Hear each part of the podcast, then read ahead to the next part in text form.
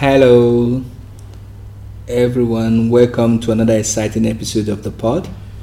As we mentioned before, uh, some couple of weeks ago, that in this uh, episode we'll be talking about exploring the threefold uh, stream of work, which is blessing. That work is a blessing. That work is an art of worship, and that's also an art of service. And so, at this point, I will hand you over to my beautiful wife uh, to help us um, with today's expose. So, sweetheart, can you help us um, just understand this threefold stream of work? Sure. Thank you, babe. Um, welcome again, everyone. Trust you're doing well.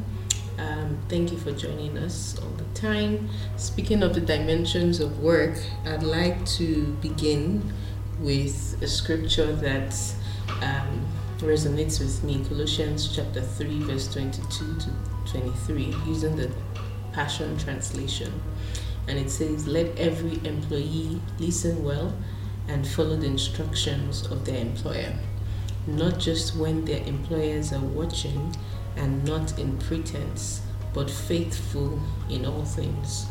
For we are to live our lives with pure hearts in the constant awe and wonder of our Lord God. It says, Put your heart and soul into every activity you do, mm. as though you're doing it for the Lord Himself and not merely for others. And I think Paul captures the dimensions of work that we will be sharing on today. I like how this version explicitly touches on how God expects us to approach work. So let's start with the first dimension that you mentioned, babe an act of worship. Um, from various scholarly sources, the word God used to communicate work in the Hebrew language is avodah, and that communicates the idea of worship, not as singing songs, but a life being placed um, on the altar as worship to God.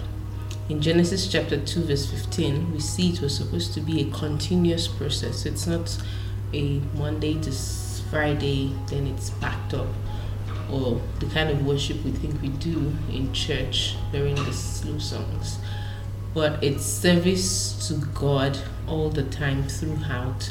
In it is the same word that is used to describe priesthood duties or work in the temple in those days when the priest always has to keep the incense burning and know, I'm sorry, keep the altar fire on the altar, altar burning. Uh, yeah and so worship our li- our work is supposed to be that sweet incense to yeah, God. I know it sounds when, you talk, when you're talking about the sweet incense, I remember your name, Keziah, which means the sweet smelling incense, yeah, yeah. Which is what God wants us to translate our life to. So, babe, so you've talked about uh, the two part of work, which is about um, uh, you've talked about the issue of uh, worship, yeah. and you've talked about it's an uh, art of service, and so um, or a bit of it. So, if we now look at it, that now, what's our calling is you know so is our calling is it for us to worship or is it just for us to serve? And can you also speak to the part of the blessing? Because you talked about uh, worship. So my question is that is it about worship or is it about serving? Then you add the third layer and especially a little more about uh, the blessing part of our work. Yeah, so we haven't really broken down the service part, but to answer your question, the answer is both. God has called us in our work to serve Him. So we're to serve God, and to serve Him is to worship Him, and we're to serve others through our work. Our calling to a purposeful path or knowing your call makes you see that whatever space you're called to, it's like your own garden that you want that God tend. wants you to tend. And it's a place where blessings will flow to you. So no matter how little or big you think that work is, it's a place of all three dimensions really.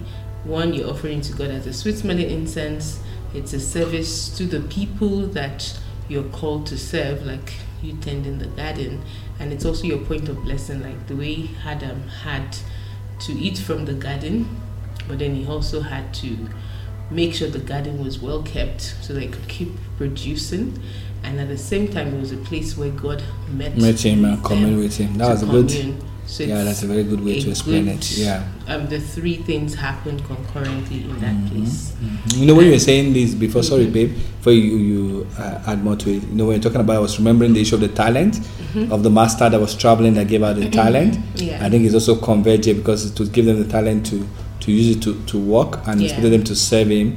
And when they come back, you know, there was also a reward for them because he gave them more. From And but the other one that did. didn't use it did not understand this concept that is a threefold.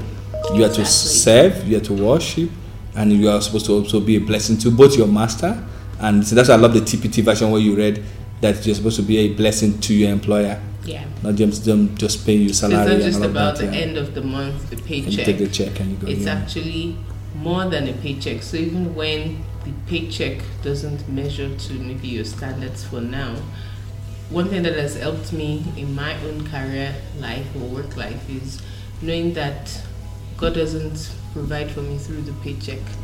It's a worship, act of worship.